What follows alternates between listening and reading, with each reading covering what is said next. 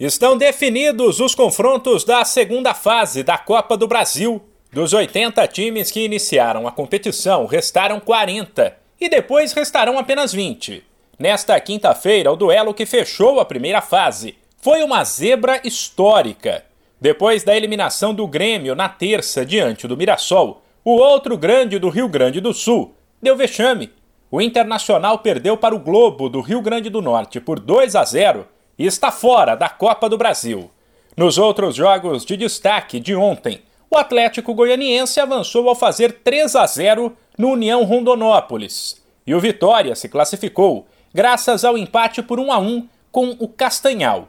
Os principais duelos da segunda fase da Copa do Brasil serão Fluminense do Piauí e Santos, São Paulo e Manaus, Vitória e Glória, Tuntum e Cruzeiro, Goiás e Criciúma, Figueirense e Cuiabá, Ceará e Tunaluso, Juazeirense e Vasco, Atlético Goianiense e Nova Venécia, Pouso Alegre e Curitiba.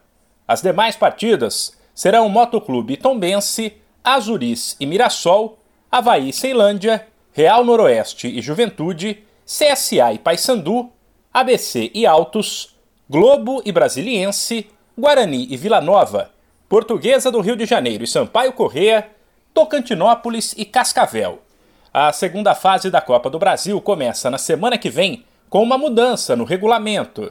A decisão ainda será em jogo único, porém, ao invés de um empate classificar o visitante, em caso de igualdade, a definição será nos pênaltis. A partir da terceira fase, aí sim haverá duelos de ida e volta.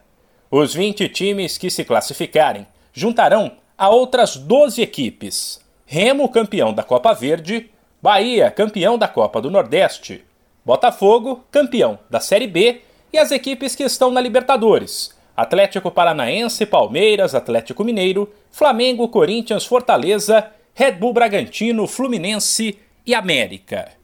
De São Paulo, Humberto Ferretti.